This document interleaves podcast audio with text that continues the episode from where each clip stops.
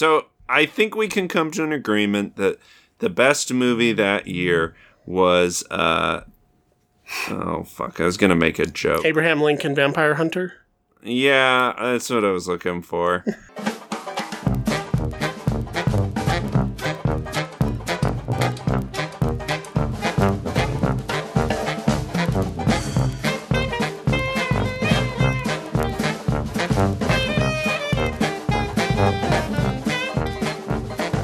Welcome to another episode of the MacGuffin Podcast, the movie review podcast that dreams are made of. Keith Foster, you are still in quarantine in, well, I almost said Los Angeles, in San Diego. Is that offensive to San Diegans to confuse you with Los Angeles? Yeah. Los Angeles sucks.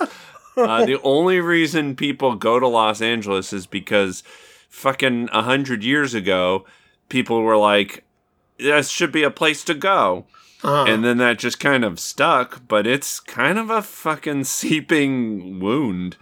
Uh, they're terrible with COVID right now. Sure. It's hotter than most other parts of California. Not enough of it has access to the beach. The traffic sucks, and there's too many goddamn people. Yeah, it's offensive. San Diegans, we like to relax. We like to kick it with our COVID easy. Before we get too far into me shitting on Los Angeles, because we could do a whole podcast about how much Los Angeles sucks, uh, I'll introduce you as Cassidy Robinson, uh, the the host of this show, uh, broadcasting from an undisclosed location in the Rocky Mountains. I lived in LA for a handful of years and in Orange County before that. So even though I mostly agree with your criticisms, I still have a little bit of affinity for certain parts of it. Fuck you! You only like it because that the because they get every movie release ever. Yeah, that's like that- the only reason you like it. That is a reason. And and uh, there's a lot of stuff. There's a lot of culture. Uh, I like you know Pasadena is beautiful. culture, fucking culture. Um, Vegan hipsters West complaining LA about is- Silver Lake isn't culture. I've never been to Silver Lake. I did go to Echo Park, which is basically the same thing. That's where a lot of the rock clubs were, so I saw a lot of concerts up there. Um, but uh, I I was not a Silver Lake hipster. I was a West LA guy, even though I couldn't afford to be a West LA guy. So I hardly ever saw anything north of Hollywood. But anyway, before this turns into the Californians, um, But wait, how did you get to West LA? Did you take the five? uh, I know you don't want to take the 101. I lived right next to Venice Boulevard, which takes you all the way through the entire city. You can stay on Venice forever. You don't even have to get on the freeway. You probably shouldn't. I don't advise it for most times of the day. Today we're going to be discussing the movie Eurovision, the story of what's the name of their band? The title of the movie is Eurovision Song Contest: The Story of Fire Saga. Yeah, kind of a mouthful. And then for our streaming homework, uh, an older film, a slightly older film, we'll be talking about uh, Gerald's Game. Both of these films are free to stream on Netflix if you are a subscriber. I was looking at stuff on Twitter just to kind of open the podcast with something fun. And there is a Twitter account called The Lost Oscar. It just talks about uh, the years where certain films lost the Best Picture. And it has here a poll for uh, 2012. I just wanted to weigh in on this. What did you, th- what you or I might have thought about this year? Do you remember 2012? Generally speaking, The year? yeah. Well, I'm. Well, hold on. I'm confused. What? What is this? what are we doing? What is this bit? I'm not prepped for this show, by the way. I'm barely prepped. This happened 15 minutes ago. I look at Twitter. There's a a Twitter account called the Lost Oscar. I'm going to be there. There's a poll for it says which is your favorite best Okay. picture loser from that year. But I'm asking Oh, you in general, not necessarily a film year, but in general, the year 2012. Because that was the year I think both of us graduated from yeah, that was the year you, me, and Richard graduated. Uh, and that, uh, um, for longtime listeners, Richard, the former co-host of the podcast, back when it was the Jabber and the Drone, we Yes. all graduated uh, in 2012 from Mm-hmm. college with our undergraduate's degrees. Yeah, even though we Um, were in school for nearly a decade. No, I was in school for five years. Mm, I was in I took- school for. It, I thought Yeah. I was in school for seven. I took two gap years. Two gap years. I think you only took. I thought you only took one. I took I took two years off between high school and college. I wish I'd only taken one. Oh, okay. Because I would have graduated in twenty. If I had not taken two gap years and like figured out what I wanted to do a little quicker and kind of busted my ass, I could have graduated in four years. No, it took me five years. I went back to school in two thousand and eight. Yeah, t- two thousand eight. 2007 if it was five years. Whatever. We're not. We didn't go for math. Um, neither of us. Uh, so Uh, I'll read off these uh, these Best Picture nominees. Um, this was the year I had to look it up because they didn't include it in the poll for obvious reasons. But um, this was the year Argo won Best Picture. I remember our Oscar Oh, party. Okay. Um, but uh, these are the other films that were nominated that year: uh, Amour by Michael Haneke, Beasts of the Southern Wild, Django Unchained, uh, Les Mis, Life of Pi, Lincoln, Silver Linings Playbook, and Zero Dark Thirty. So kind of a fucking rough year for best picture. it's just a very it's just very varied. There's there's decent movies in here. I can think of at least four that still hold up. Um it's just a lot of stuff and a lot of like a lot of middle of the road sort of Oscar grabby stuff. But Yeah, Um, I think uh, it's yeah, it's kind of all over the place, and I don't Yeah. know. A lot of those movies, I'm like, hmm, that was a good movie, but did it deserve to be the best picture that year? I don't know. Like, yeah, I mean I, Linings I'm sure Playbook, I, I liked, but I don't, I don't know. there were a lot of movies I, I think if I were to go back and look at like my you know, my favorite films from that year. Yeah, like your pool. Yeah, um, one of them, I think actually what I called my favorite film of 2012, which I don't know if I still agree with that now, but um, is on this list. Um, but I know that there were other movies that came out this year that I was more excited by. Um, and there are some films on this list that I downright hate. Um, mostly Les Mis. I thought that you, was you've never let a that chore. Mm-hmm. I was kind of whatever about Life of Pi. I thought it was like pretty, but I didn't get a ton out of it, especially given that that was like such a talked about, passed around book for so many years before that point. And then I saw the movie and I was like, eh, I guess.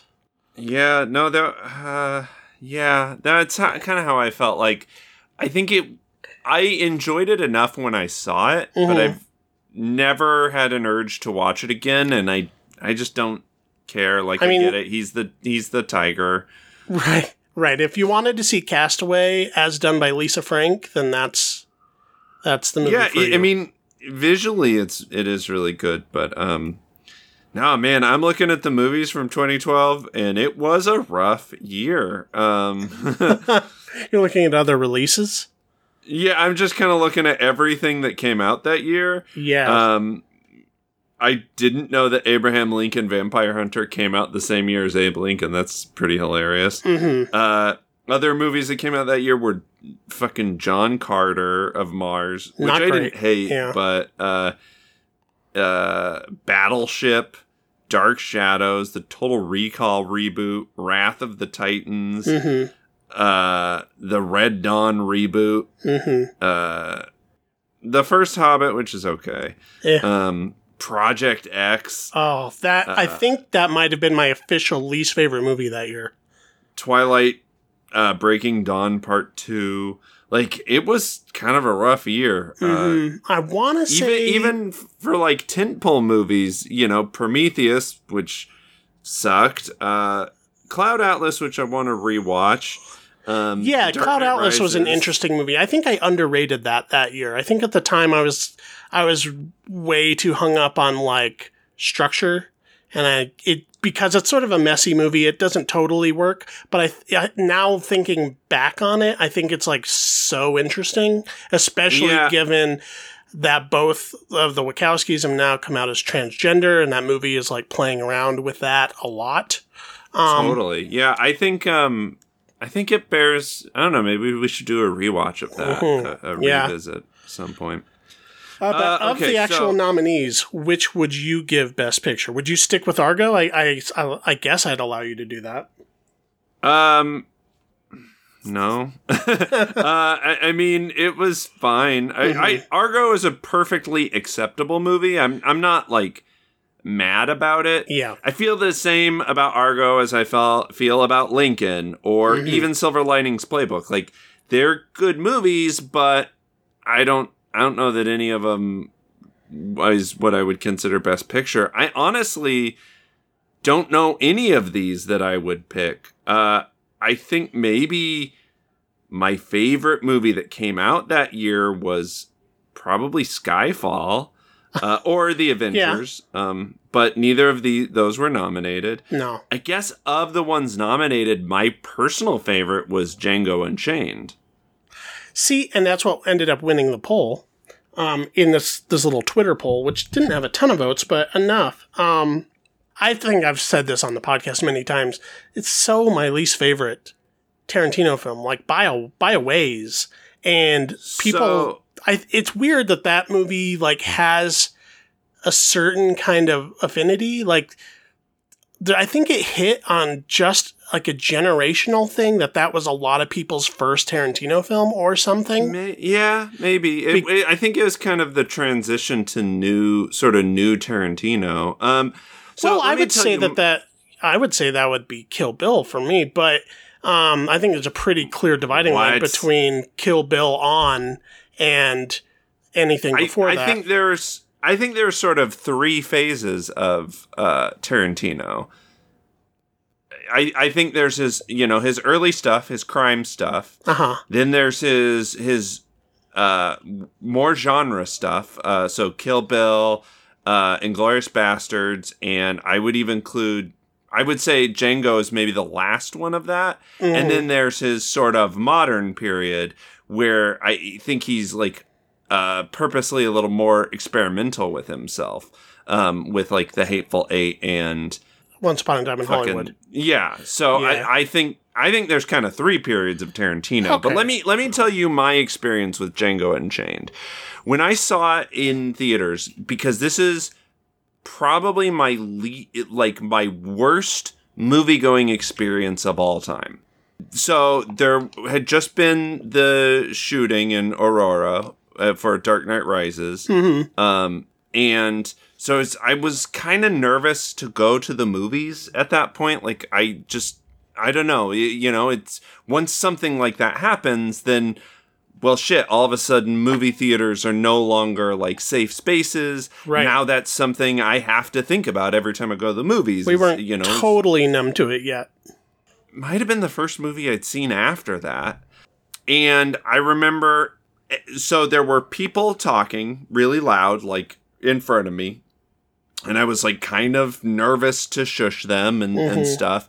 Um, but there was this, this guy who he was like seated with some people near the front of the theater. I'm feeling discomfort. And there's this guy near the front and I can't really see him.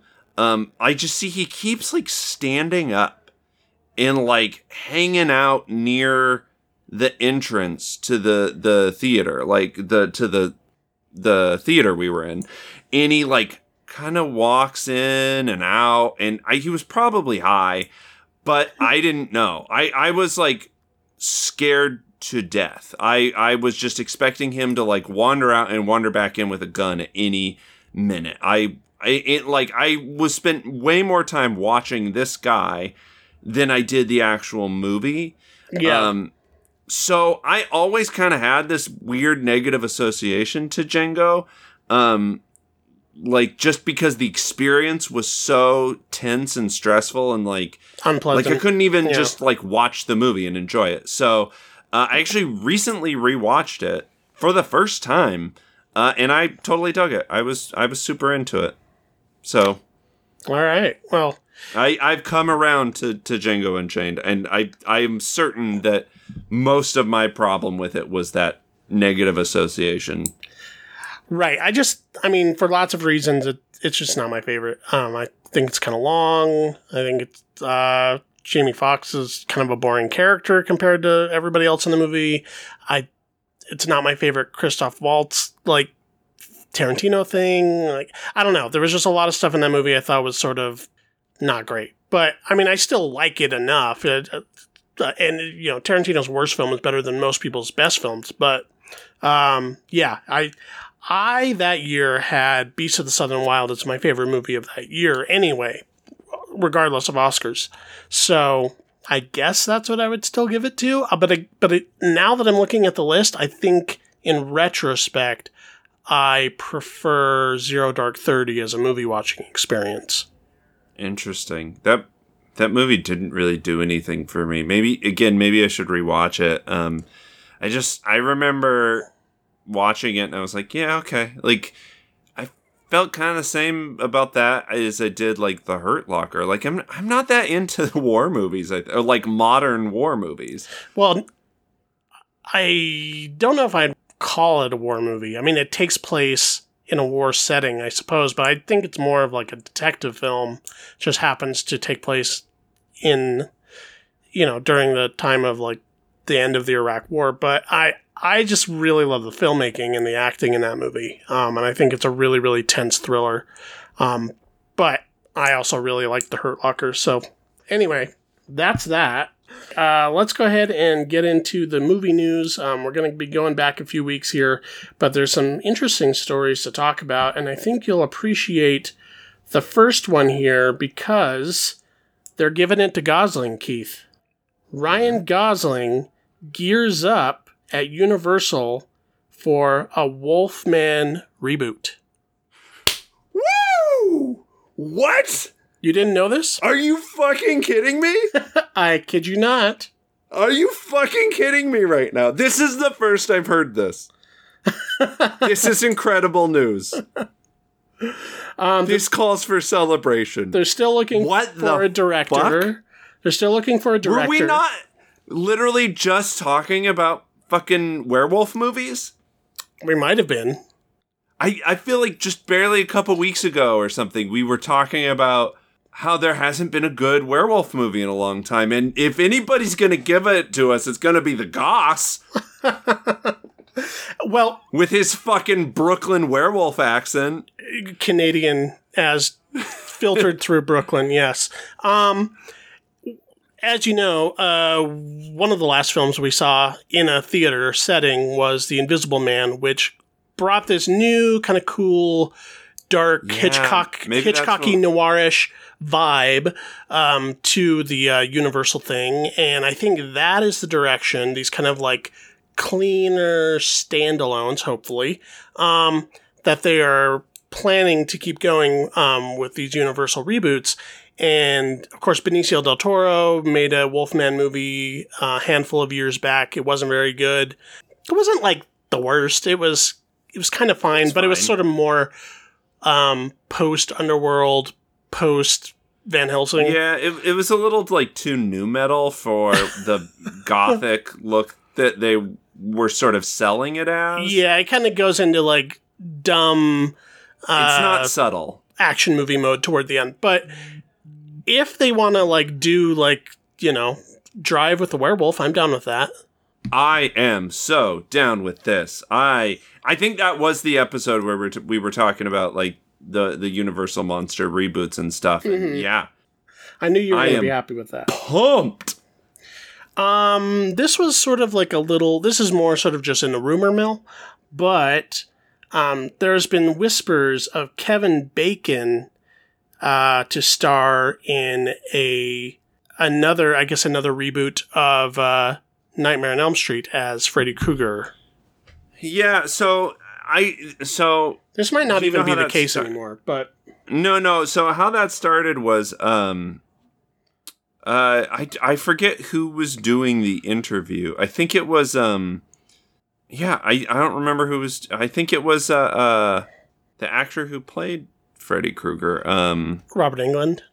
Yeah, Robert Englund. I think he he did an interview or something at a convention or something and he was talking about how he said that he might have one or two more Freddy movies in him if if people move fast, Yeah. basically. Um, and you know, he would obviously love to play Freddy again. Um, but you know, in the interview, he says, "But I can't play Freddy Krueger forever." And so he mentions like if anyone was to replace me, I could see Kevin Bacon doing it. Mhm. Um, so I think I think that's how this all got started, and it just like gained traction as you know as weird internet stories do. That it got translated from Robert Englund talks about how he would like Kevin Bacon to replace him to could Kevin Bacon play Freddy Krueger? Uh, so I wouldn't put a lot of weight behind this. I don't think it's like a real story yeah. um more of like a, a, a speculation but i guess sure I don't, know. hate the I mean, idea.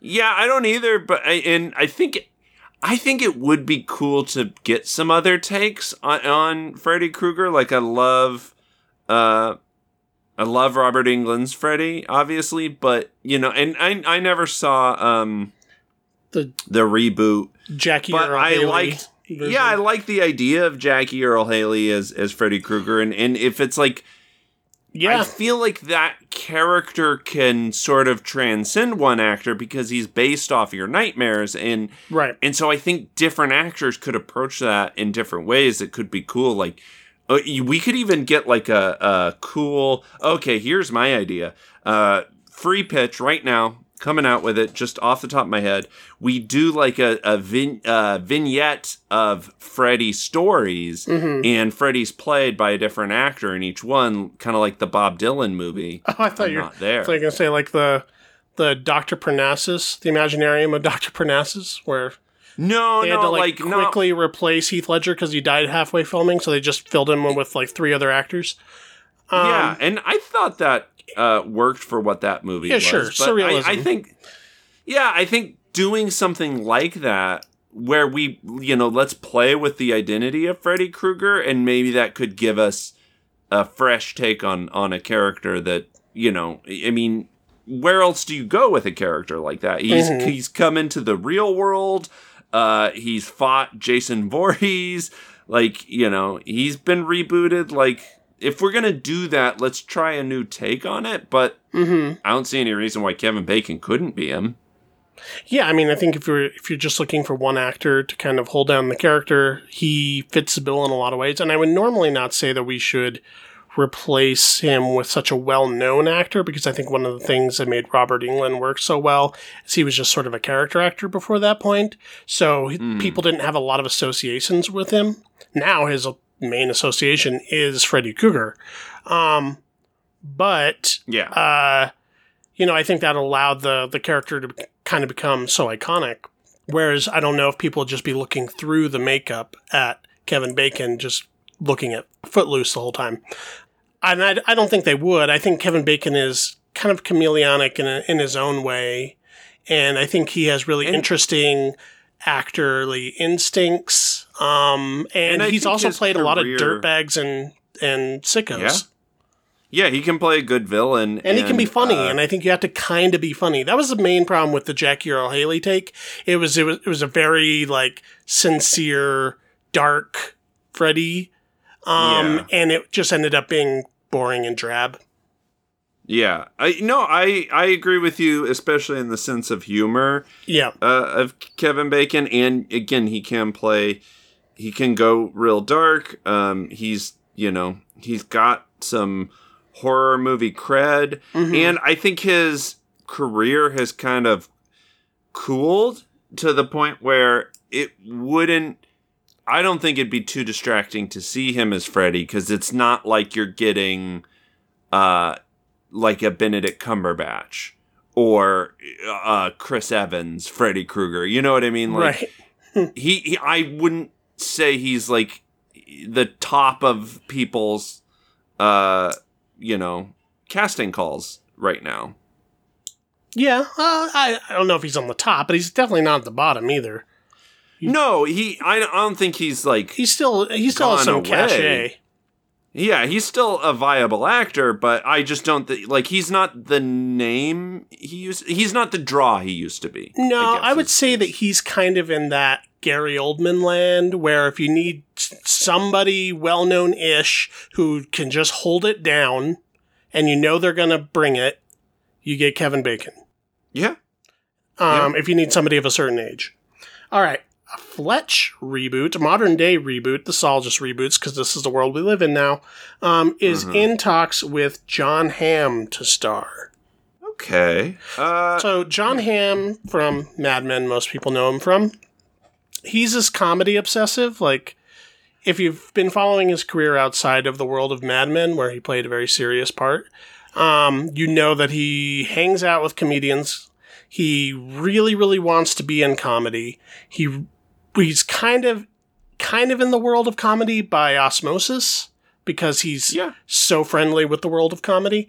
Um, I guess had he had a fairly cameos. big cameo in like Thirty Rock and stuff like that too. So He had a uh, a really substantial one in uh, uh, the Unbreakable Kimmy Schmidt. Mhm. Like he's uh, he was in Bridesmaids. Like he's got a decent comedy pedigree. yeah, but he's never been cast to carry a comedy as a lead. Okay, so I I Of course- wasn't that We're a little bit Stoked. older than maybe a lot of people who would be listening to us. So Fletch was a like a a goofy. Um, it was kind of like Ace Ventura of its time with uh, Chevy Chase in the eighties.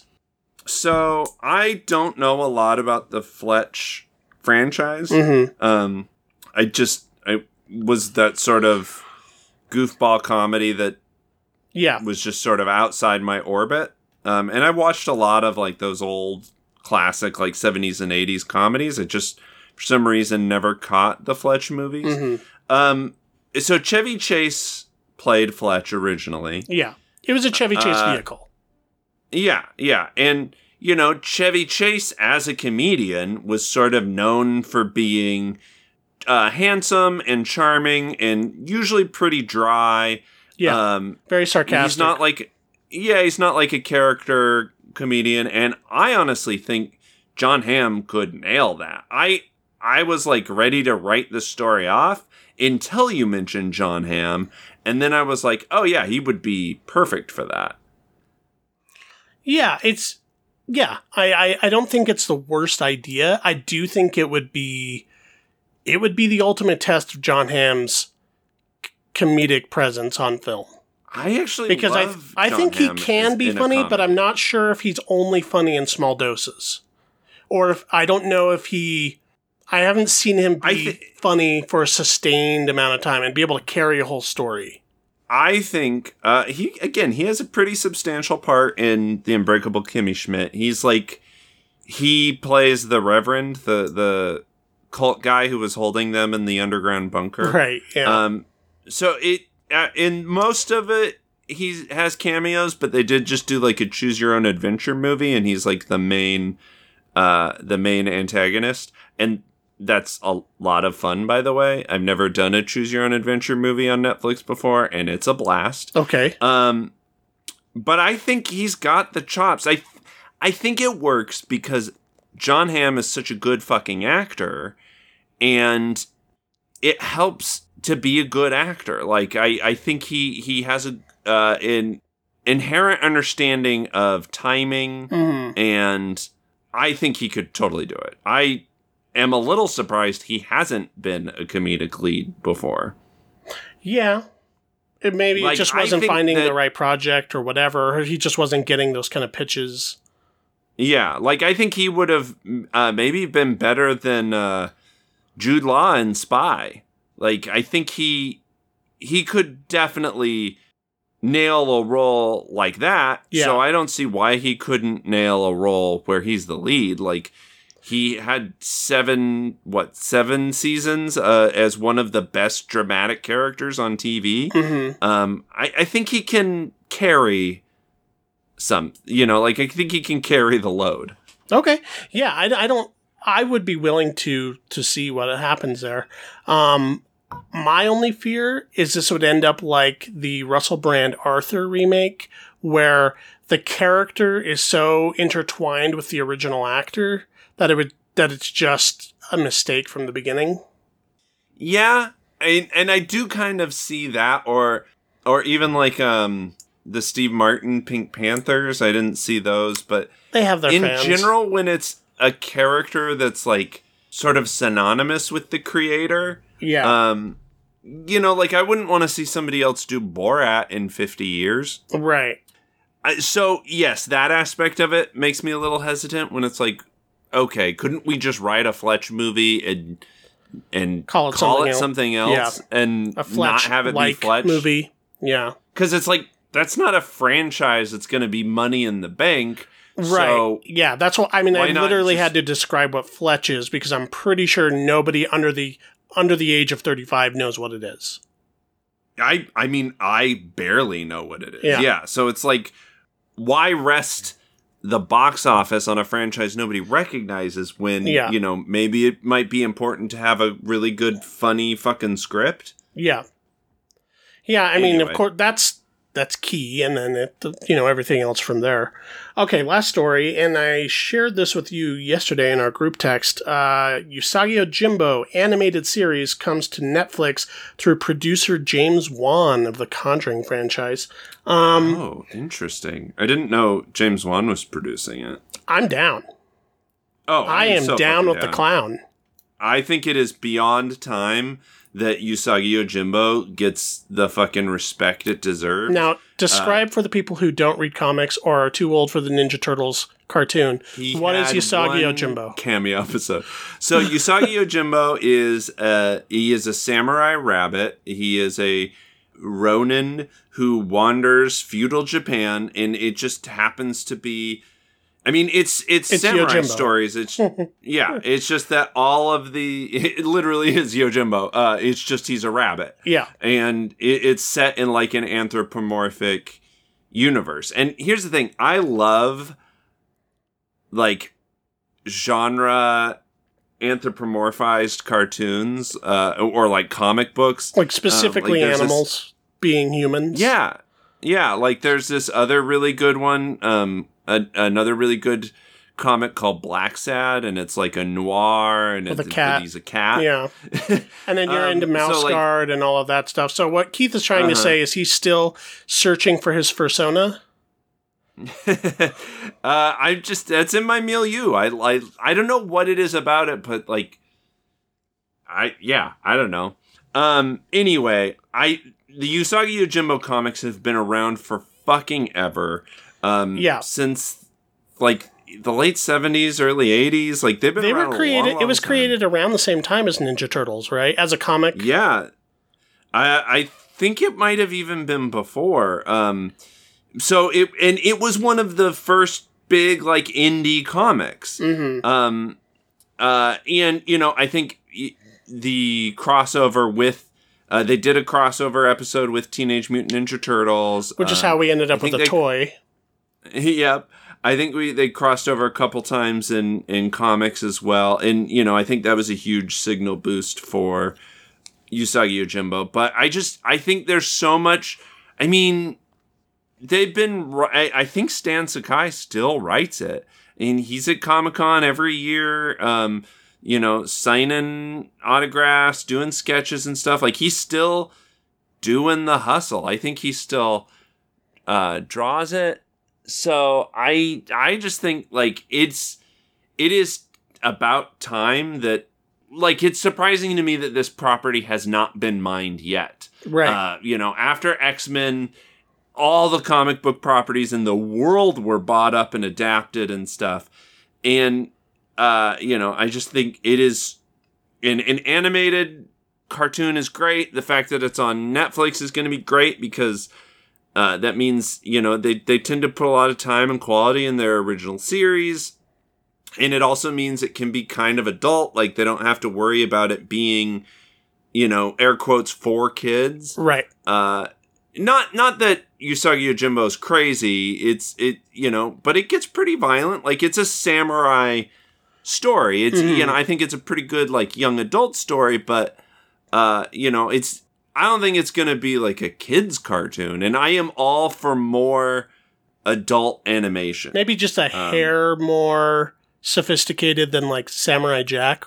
Yeah, yeah. I honestly, even if it was sort of the same level as Samurai Jack, like Yeah, which was a, uh, Jindy, a great show. Yeah, yeah, uh, Gindi, Gin- Gindi, Genndy Tartakovsky. sure. Um, he he's pretty fucking legit. And and uh, yeah, Samurai Jack, I think was pretty um boundary pushing. Like if it could have the tone, like you mentioned, of Samurai Jack or or kind of a Tartakovsky joint, I Mm. think it would be really cool. So yeah, I'm very excited for this. clearly. All right, uh, let's get on with the main review of the week, which is Eurovision Song Contest: The Story of Fire Saga, and I will describe that. Uh, so I think you need to to say the title with a bad uh Norwegian Ice, Icelandic Icelandic. accent. um, Yeah. I, I I can't. I don't have one.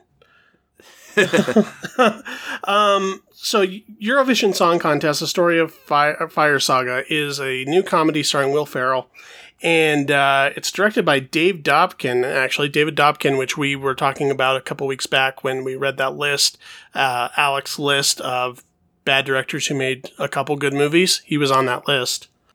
Oh, was he? Yeah, he made Bride. He made uh, not Bridesmaid, uh, Wedding Crashers, um, among other films. He's done a lot of comedies, um, but in this film, so I feel like I have to sort of describe for Americans what the Eurovision Song Contest is. This is like one of those things like soccer that everybody in the world cares about except for Americans. Mhm. Um, so the Eurovision Song Contest is an annual performance contest in which countries from both northern and western and eastern uh, Europe um, submit their best artists or whoever wins their regional competitions um, to compete on the worldwide stage um, against each other. And I, I think the thing that America would probably have the most connection to this is is that's why we know who ABBA is. ABBA won one of these years and years ago for the song Waterloo, and that kind of kickstarted their career. However, it's been going ever since then, so well since the 70s, and as the years have gone by, it's gotten more and more kind of uh, garish and campy and big and costume changes and stage shows and pyrotechnics and lighting and it's become sort of a circus thing in the last few years. I think think like the Masked Singer meets Euro techno pop Also on like a huge scale. on a huge like, scale. It- it- Like all of Europe is invested in. Yes, and then all of the countries get to um, vote on it. So there's sort of like an Olympics element to it as well. Uh, and then every year they pick one singer. I know a few years ago, John um, Oliver did a segment about it in which one of the of the first like transgendered or openly transgendered um, uh, artists won the contest, and she had like a beard and everything, and it was a whole thing. Who actually is does a cameo in this film? Okay, yeah, I I thought I yeah. Um apparently there's a lot of uh like former contestants and stuff who have cameos. So I Yes, there's a I big there's a big musical sequence in the film which um, they bring on a lot of former contestants and winners uh, uh, to do to do one of the larger set pieces in the film. So basically, the story is Will Ferrell and uh, Rachel McAdams are best friends living in Iceland. They have dreams of one day making it to the Eurovision Song Contest. They've been practicing in their garage for years. Um, there's kind of a lot of uh, Zoolander happening in this film, but um, uh, Will Ferrell, who plays Lars, his father, played by Pierce Brosnan, is uh, sort of a disgruntled Icelandic fishermen and they live in sort of a blue collar fisherman town, so nobody really takes them seriously, and they're not particularly great at what they do anyway. They play a lot of like bars and birthday parties and such. But through circumstances, they are able to make it to the Eurovision Song Contest. First, they uh, sort of by default win uh, their uh, Icelandic um, competition and they're sent to Edinburgh, uh, Scotland to compete against the world stage. At which point, there's a lot of like fracturing that happens in the group and like inner turmoil and there's like a will they won't they romance between the two Lars and and uh, Sigrit played by uh, Rachel McAdams um, and uh, they meet a lot of like competitors from other countries. Um, Dan Stevens plays a Russian in this uh, who's trying to sort of break them apart and, and, and take Rachel McAdams' character for, for himself. Um, and yeah, it's, it's a little bit of like Zoolander meets a sports movie with the whole like Europop background. Mm-hmm. So, what did you think? Um, so I hadn't ever heard of Eurovision before this movie. Mm-hmm. Um, so I I kind of have two minds about this movie. I don't want to say I hated it because I didn't entirely hate it. Right. Um, I I really enjoy all of the stuff you just described. I really enjoyed uh, the the the setting of this. I enjoyed the the uh, I sort of enjoyed everything about this except the two main characters. Um, Yeah. who were just so nothing and have no chemistry and are so paint by numbers and like and I was bummed out when even their songs weren't funny because I was like I I was expecting more of like maybe a little bit closer to pop star with like some musical parody and I think they kind of go for that a little but I I don't maybe it just didn't translate There is a, I would say, Um, not necessarily for their characters, but in the background, like the Dan Stevens character, who, for my money, steals the whole movie. yes Um, Yeah. Well, so I Dan Stevens is great. I I like everything about this movie. yeah, I Pierce realized, Brosnan is great as what he's in what he's asked to do here. Yeah, I just think that that it. I think that either Will Ferrell was miscast, uh, or I don't know. Uh, just like the humor of it didn't land for the most part for me. Uh, there, I think there are a couple really good bits. Mm-hmm. Um, but they don't really play out till later in the movie. It's And- incredibly ju- front loaded. Like there's Yeah. there's something going on here where because there's a moment where they get past the regionals and they make it to the main Eurovision and I like checked the clock thinking there'd be 15 20 minutes left and there was still a whole ass hour left. And I was like, "Whoa, why are why are we spending this much time setting this up?" totally, and and I think that is sort of this problem's movie is, and and maybe it just is because it doesn't, you know, this is a movie for American audiences, so they have to set up what Eurovision is, plus they have to set up the these characters, and and it's just Yeah. I, I feel like that is where the movie falls flat is like is trying to if it didn't have to have this like romantic subplot and everything Which is totally on there. could have Yeah. yeah and it could have freed up some you know like some time economy to actually put some jokes in especially at the front like it's pretty unfunny for a while Yeah. uh, and and the first little bit, the humor is like kind of painful. Actually, it it like there's some stuff that I'm like, is that was that supposed to be a joke? Like I genuinely didn't know if they were if they were parodying this if they were trying to be sincere with their interpretation of like Icelandic culture or if they were making fun of it and I think Like the elves thing. yeah, and I think that's the problem is they're kind of trying to settle into. I, I loved the elves thing uh, at the end. like uh, that joke pays off, but Right. it takes for fucking ever. Right. But I think the payoff is totally worth it. That was actually probably my favorite part of the movie. Um, was that little sequence? Uh, yeah, but, yeah. but I I it just doesn't work when you're also trying to make us give a shit about these characters. Like Well, I love the world of this movie. yes. So let's just have fun with the world of this movie. and I think eventually try- we get there. I think the second half of the movie Yeah. is much better than the first half, largely because of Dan Stevens. And um, who's the actress uh, who's also in there who kind of plays the the sort of other instigator that's trying to break them up? Uh, oh man, I'm probably going to butcher her name, but Melissa Melissanthi Mahut plays uh, Mita. Yes. And yeah, she's she's really good. They're really Um, fun and vampy and ridiculous, and I think they are the I- tone the movie's going for. They are the much more interesting wish the- characters. And I kind of wish the movie had been about them. Like, Right. I think it would have been better instead of it having be this like sort of underdog story. Mhm. I think it would have been better to have it be sort of like uh let's you know because i couldn't tell if they were making fun of eurovision or if they were trying to be sincere and I, think, it's a little bit of that's the- both. I think they're trying to have their cake and eat it too, because I think they do. and i think that's the problem I think they're they trying do- to toe this line I think they do sort of love this world, and I think that because it's shot like pretty much on the actual stage and everything. Graham Norton, who hosts it, is has a cameo in the film, so I think there is sort of a love and admiration for for the But I think Eurovision Song can- Contest. But I think they do they that recognize and still make fun of it yeah, they recognize that it is a ridiculous thing and that it has become such a spectacle. And it's it's kind of like I guess if anyone can like modern day Americans would if there's any sort of analog to that, it's a little bit like like sort of like the K-pop world is like it's so big and grandiose and ridiculous but also sort of impressive just on a performance level.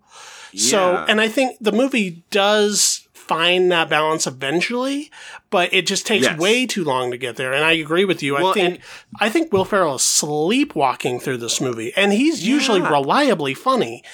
You, you can usually have Well, Will and I- Ferrell I do think- just about anything, and it's funny. and but I think well I think part of the problem is is not only are we setting up this world of Eurovision Mm-hmm. not only are we trying to set up this romance but we're also uh, uh, not only are we trying to set up this this thing with Dan Stevens, but we're also trying to set up this like underdog story that I don't think the movie needed.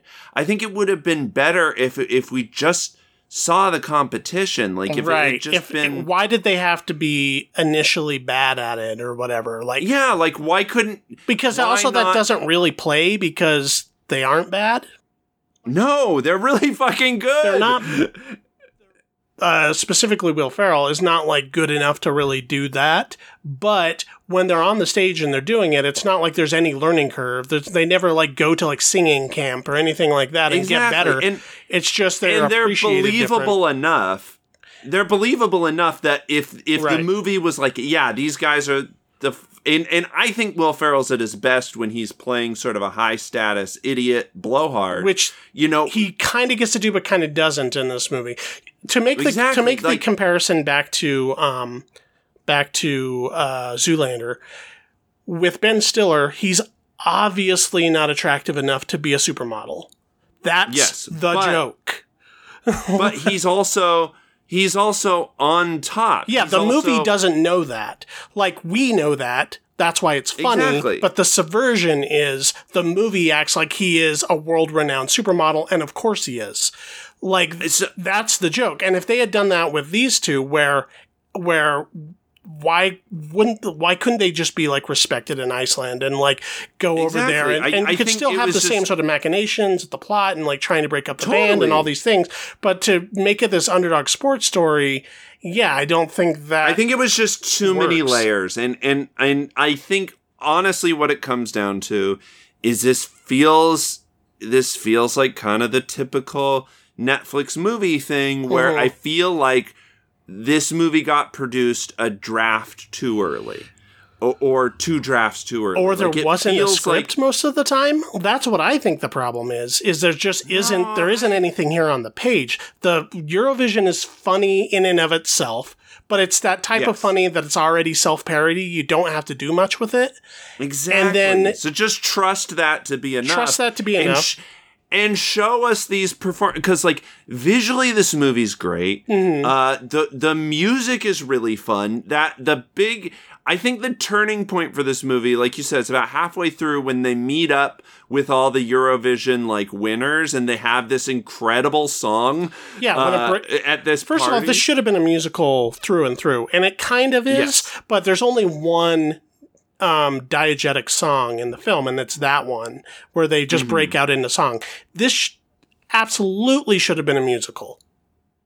Um, So, uh, and yes, I agree with you 100%, by the way, because that is where the, the movie kicks into high gear. And you could have supplanted all of this bullshit at the beginning, uh, setup with a one song that explains everything, that explains their relationship, that explains, like, and that's what's frustrating about this movie is I think there's something here it's so It- it's close just- to being funny.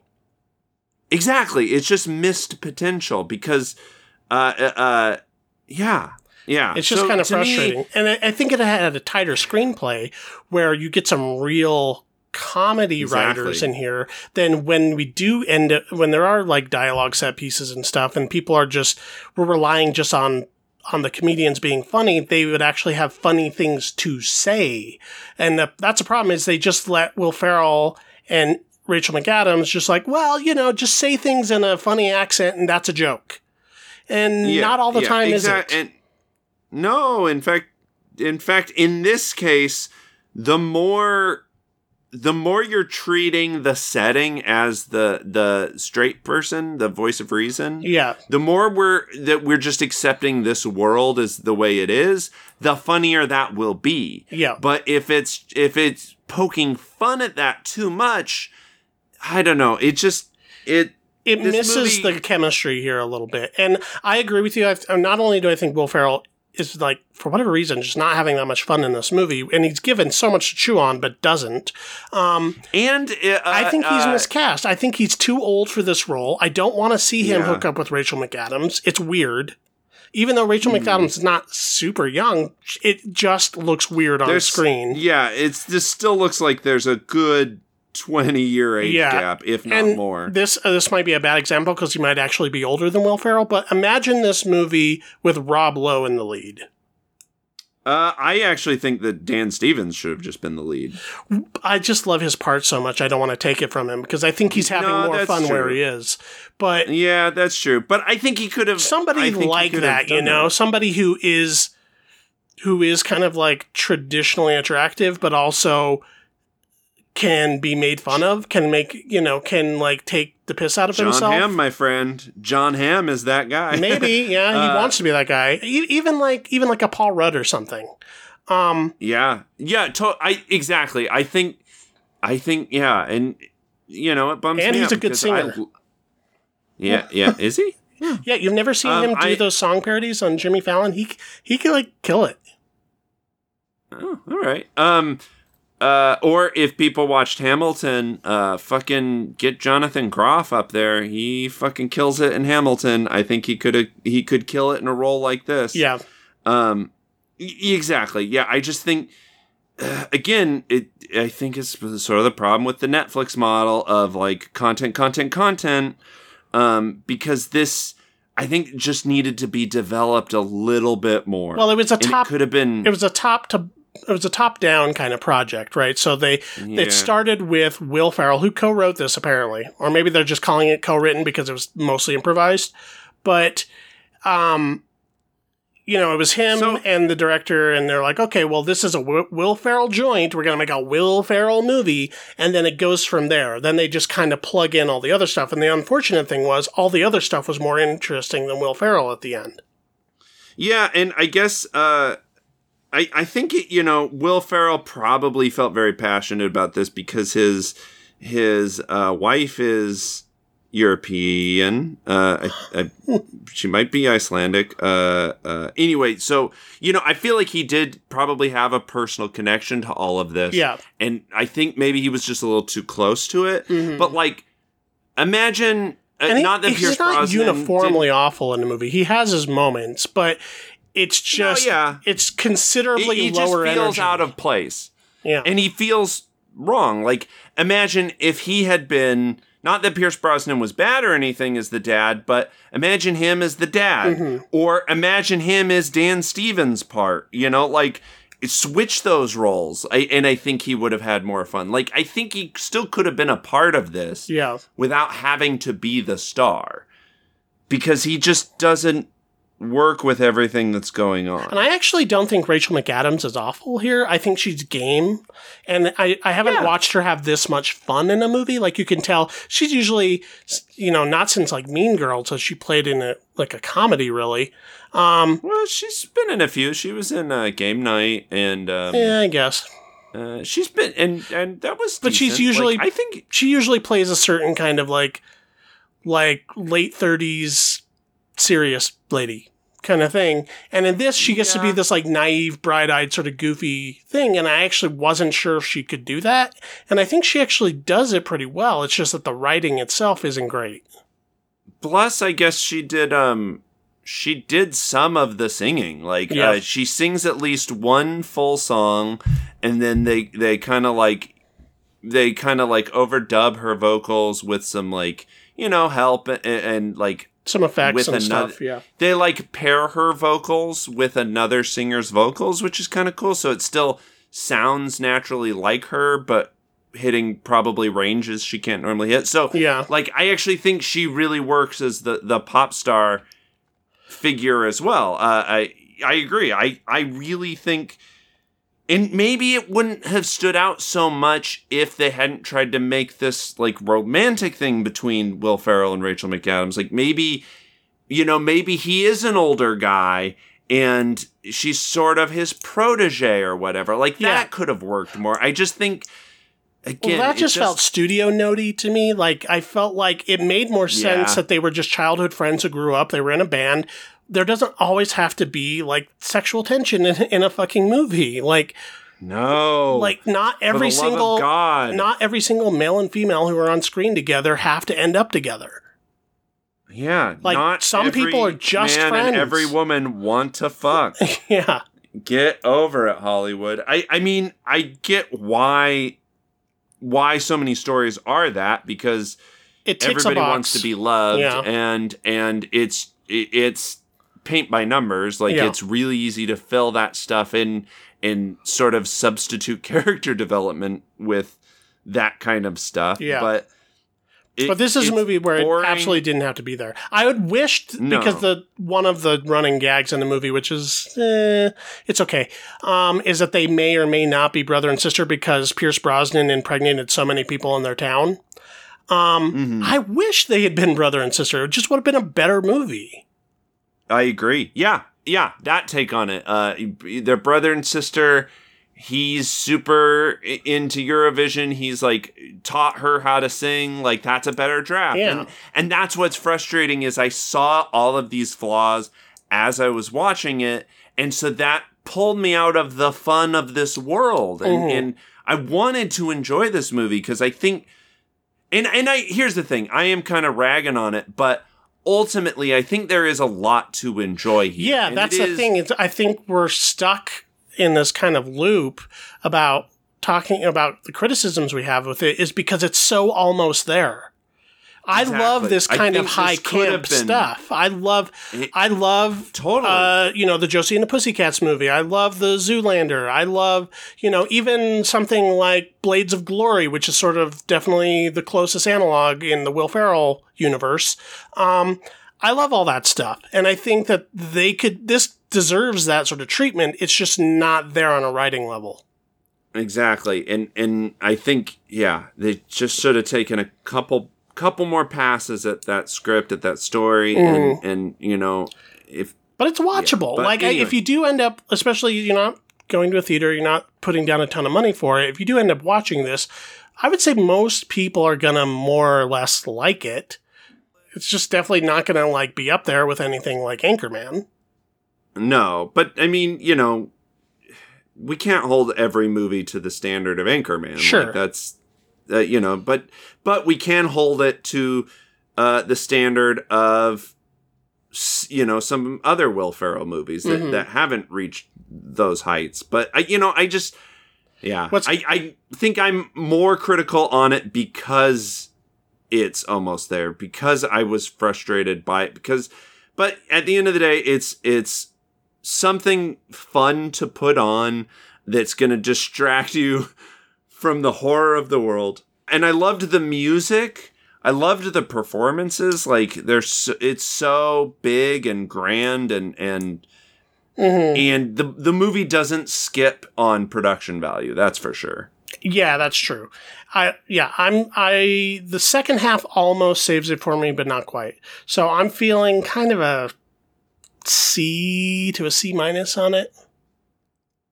I agree with you. I think the second half, by the time we get to that sort of musical number in the middle, I, I was pretty much warmed up to the movie. It just took me an hour to get there. Um, I was I was kind of going back and forth between C plus and B minus. Mhm. So I don't I don't know where that lands me at. I think it might depend on the day, but I think I'm gonna say C plus. Okay. Yeah, that's not too far off. All right. Well, let's go ahead and move on now to Gerald's game, and I'll let you describe that. This is also streaming on Netflix. This came out in 2017. Um, what's Gerald's game?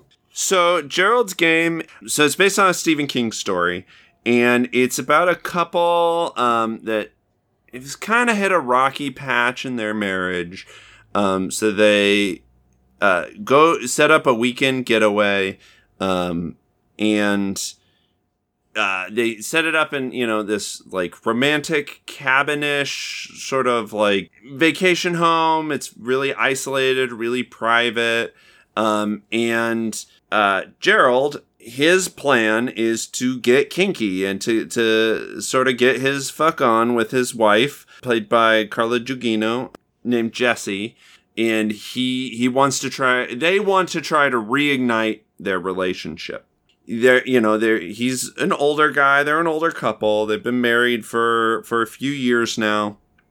Um and that sort of spark has died out. And so he takes a, a, a pair of uh sturdy like police grade handcuffs and uh handcuffs her to both arms to the bedpost. He seems to have maybe a rape fantasy that he wants to explore with her she's uncomfortable by all of this uh you know and and they're in the midst of discussing it and he has a heart attack and dies Right. uh leaving her handcuffed to a bedpost for who knows how long uh with no real sign of of help in the immediate future uh because this was planned as as a romantic weekend getaway uh you know where they were just going to be by themselves for, Right. for the whole weekend basically it, it's sort of her living inside of her imagination trying to figure out a way out of this scenario. Hmm It's one of those great sort of Kingian premises.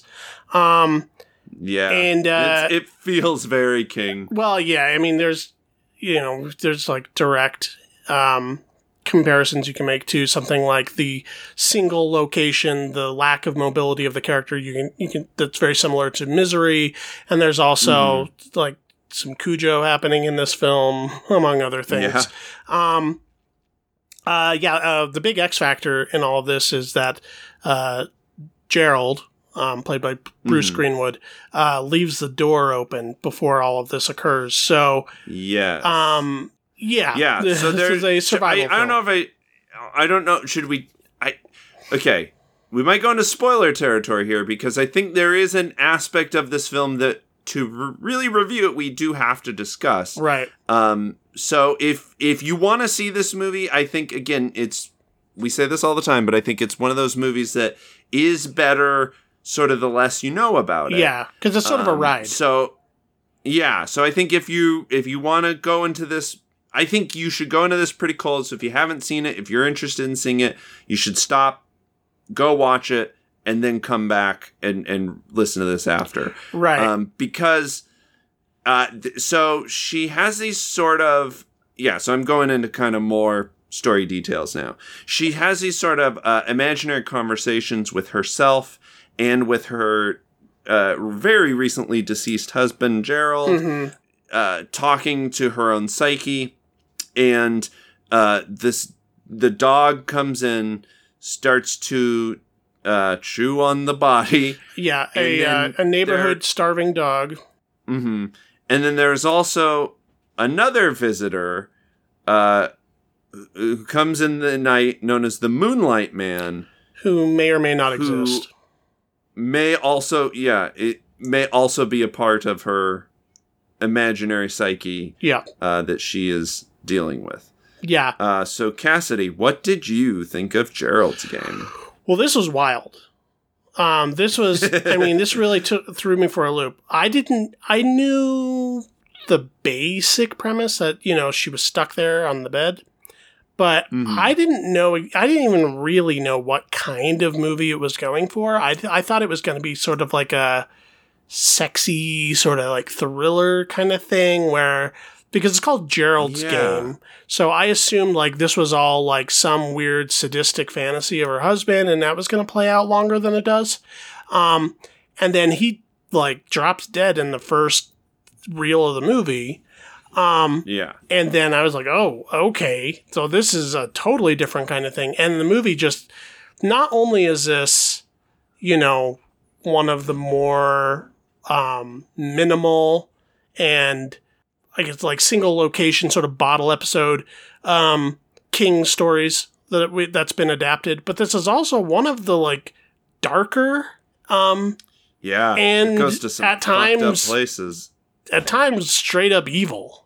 Like sometimes I was like, this is an evil movie, but Yeah. um, and it's also like you know, uh, it's also straight horror. Like I I kind of agree what you. There's a psycho like, thriller element to it, sure, but but yeah, I would say that it, it- definitely goes for it. it has some elements to it that are like so fucked up. Yeah, Um, yeah, because we also but we we stay in the room for the most part, and it's you know it is a one set kind of thing, but there's also some flashbacks of her past and stuff like that. We kind of figure out Mhm. why she has a harder time with the kink um, at the beginning of the movie, and that all plays out interesting. And there's there's even sort of a feminist subtext to a lot of this, um, which seems kind I'm of not- weird given I that I wouldn't say given that the film is like almost a an artfully made roughie.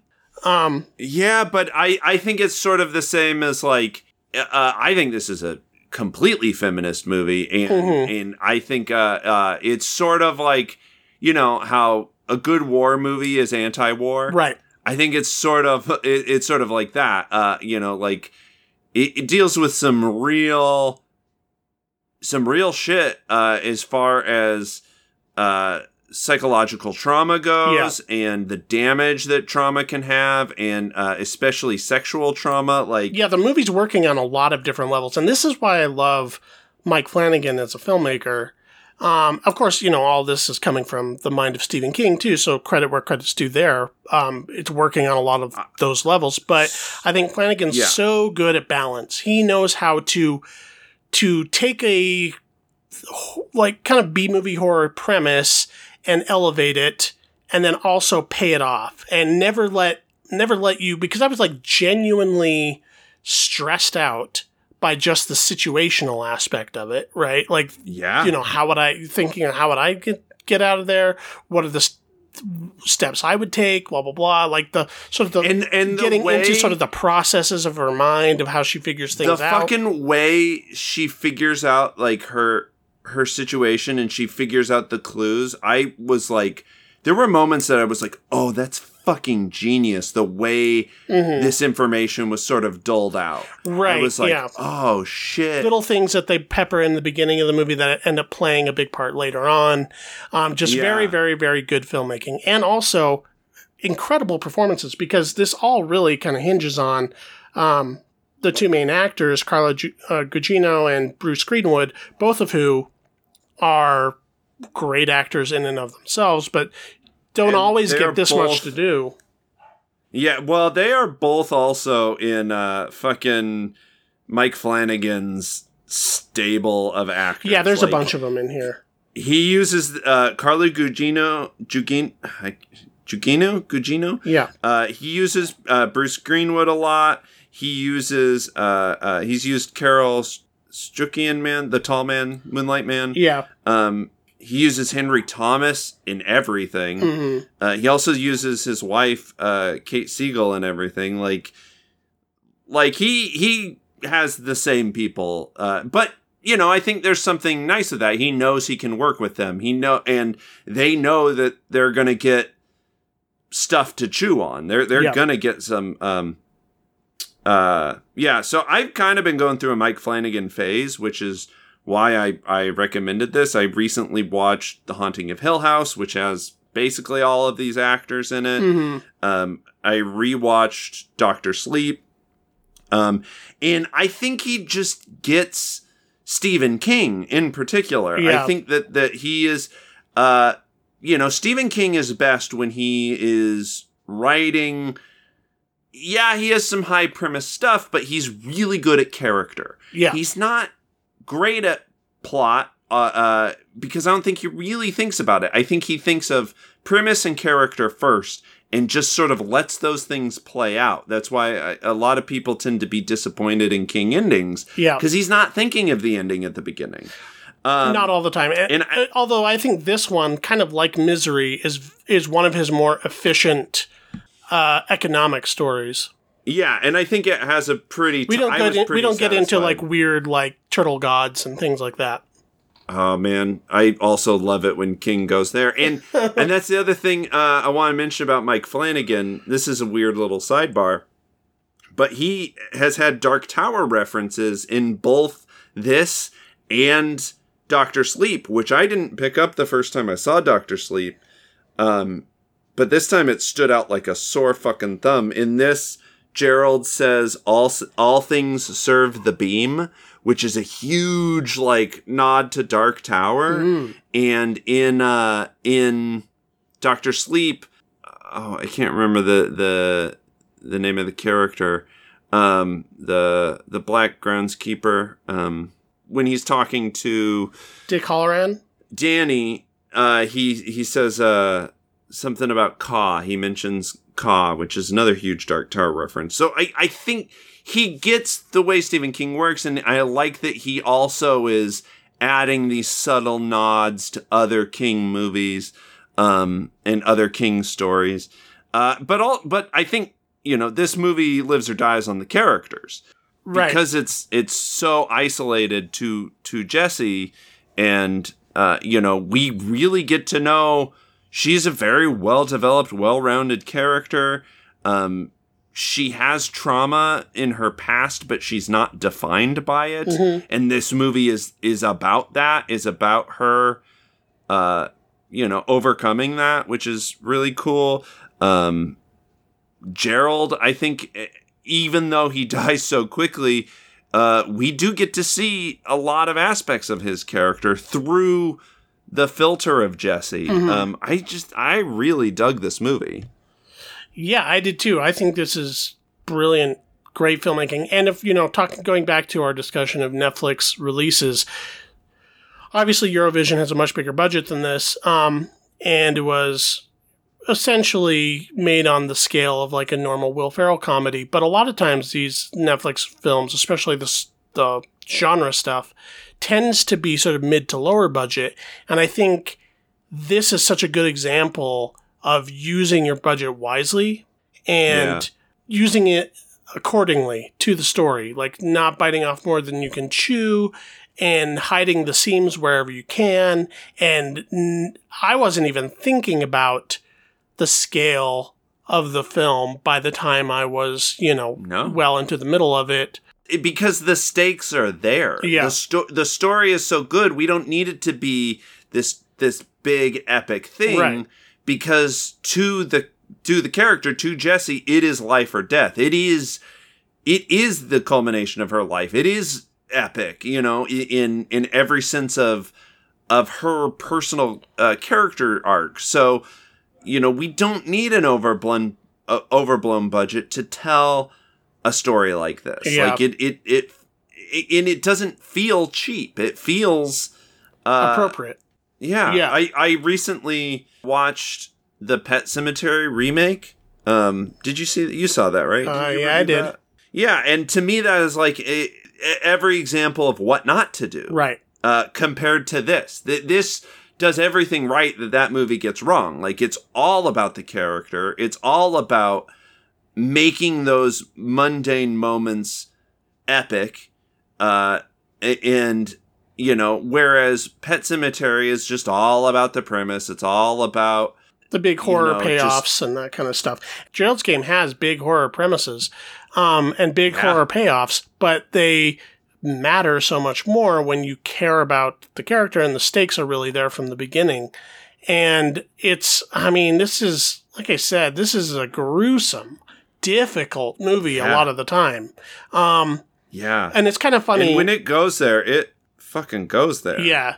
Di- I recently listened to an episode of the King Cast where they had Mike Flanagan on to talk about uh, I forget which which project he was there to talk about, but he wasn't talking about Gerald's game, but but the host brought it up. Uh, and a funny story he told was that he, when he was originally developing this, he had a different actress uh, to play to play the lead, and the production company or somebody, somebody somewhere sent that actress the wrong screenplay. So for months, they were prepping with two different screenplays in mind between the director and actor. And they'd been having all these conference calls and conversations about it. And she kept talking about how it was great that he had made it a comedy. Because I guess this other version of Oh, Gerald's game that was adapted was uh, was like a somebody had turned it into a comedy or tried to make it funny or something like that, and he Oh, just thought she was weird the whole time until he realized Oh my until he realized what happened, and then uh, he sent her the the screenplay that he wrote, and she immediately jumped off the project. But um, Whoa. also, as an a- I don't know, as an actor, I wouldn't. I would be like, fuck yeah, like I get some real stuff to work with. And yeah, I mean, here's the thing. I think this movie. I, I don't know who that actress was. And I don't want to say anything. they don't say on her. the uh, Um, they don't say on the uh, the podcast either. He he withheld that information, but, No, I just want to say like uh Carla. fuck, Gugino, can't say her name. Carla Gu- Gugino. Gugino uh, is so good in this, and Yeah. I think she is just a terrific, terrific actor, and and I love, I I love that Mike Flanagan has this staple of actors because like, uh, you know, the fucking kid from ET gets to do some fucked up shit. Uh, in, this haunting of Hill House, uh, even Doctor Sleep, I, I realized, uh, we talked about who played Jack Torrance. That it's it's uh it's that guy. The it's the kid from ET.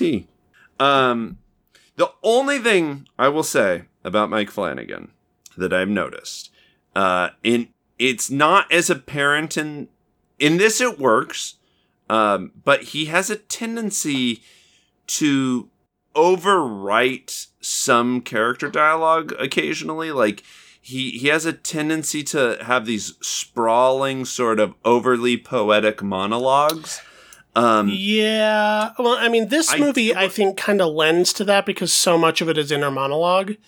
Um, yes I, I think to this it works to to the movie's advantage There's I only one actually- place in the film that I I don't need it as much. There's an epilogue, and I, I this is probably all in the book, and I'm sure it was adapted faithfully. But there's a big epilogue at the end once she escapes, and you know whatever, um, where she's going Yeah. over everything, and it it kind of ties everything up in a nice little neat little bow, a little bit more than I would have done. Like if I were doing the film version of this, I think it would be better to kind of leave it more on a question mark rather than than giving us so much resolution. yeah i well i don't know i i'm sort of of two minds of it i can see how a more ambiguous ending would be but i think that that sort of takes away the thing i like about the the ending as it is is it gives the power back to jesse fully Right. So if Um, you're going more for the themes, then that ending is totally Yes. appropriate. If you're going there for the horror, it does kind of uh, tamper down that a little bit. so I I think in this case I I was because I initially my gut reaction was feeling this the same thing you're talking about and I I decided I liked the ending too much because I care about this character and I ultimately I want to see her have that resolution. So it didn't bother me. In a lot of ways, uh, it to me, this feels like the the the inverse or the negative of misery. Whereas You know, Yeah, there's a, yeah. a male protagonist who was stuck in one place and ended up having to kill a, a woman to get to escape. This kind of feels like the opposite story. Yeah, yeah. I I actually really like that. I think uh, Mhm. they're they could pair well as like a really fucked up double feature. Yeah. And this is one of my more favorite kind of like Stephen King modes. I like when he gets into the bigger, like more epic storytelling, like The Shining and It and that kind of stuff. It's more mythic. But I also really like when he kind of makes these like potboiler thriller kind of premises too. totally. Well, I think he's so good at both. Yeah. Um, I mean, he I I've been going through a Stephen King phase for the last few years. You and everyone Um, else. Yeah. I know.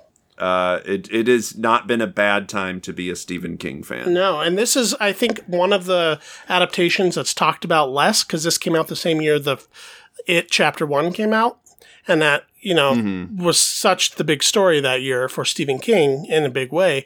But this is, I think, up there with some of the best adaptations. Yeah, totally. I I agree with you. I I was very happy with this. hmm Uh, But it's I'm- not for the faint of heart. I'll say that. If you watch this, especially, it kind of kind of sneaks up on you how how fucked up it gets. Um, Yeah, and and also like serious uh and we probably should uh talk mention this at the beginning but serious trigger warning for for people who ha- are victims of sexual assault like yeah. uh, th- this could be extremely traumatic uh, of a movie Yeah. to go into for sure. All right. Well, that's going to be the episode. And uh, for the next time we do one of these, the uh, streaming homework that I had planned is a a weird film. I've only kind of heard about a little bit. I've seen some stuff. Interested in seeing it. Cult film from 1982 called Liquid Sky. The, I think Eurovision kind of made me think of this because I was thinking of the Apple. Then I was like, oh, there was also that Liquid Sky movie I never saw. So we'll be talking about that. all right Uh, very cool and if anybody has anything to say about any of the topics we brought up on this episode or past, you can always email us at jabberin. I, my brain is still wired that way. Uh, MacGuffinPod at gmail.com. You can also follow us on our Instagram and Twitter at MacGuffinPod. You can follow me individually at VC Cassidy, both on Twitter and Instagram. Um, if you're on my Twitter homepage, you can click on the link to see the reviews I've written for the Idaho State Journal, or you can Google Idaho State Journal movies and read those. Um, be sure if you're on the MacGuffin page, MacGuff.in, to check out the other articles, uh, and, uh, reviews by the MacGuffin staff. And if, you know, whichever pod catcher you listen to us on, uh, Stitcher Radio or or Player.fm or Pocket Cast or iTunes most prominently, um, please leave us a star rating and a review. Five stars, please. Uh, you can follow me on Twitter and Instagram at Keith Foster Kid. You can also follow my art account at Sticky Note Aesthetic Yes, on Instagram. on Instagram. Uh, and I think that will be it for this week. The elves went too far. Bye.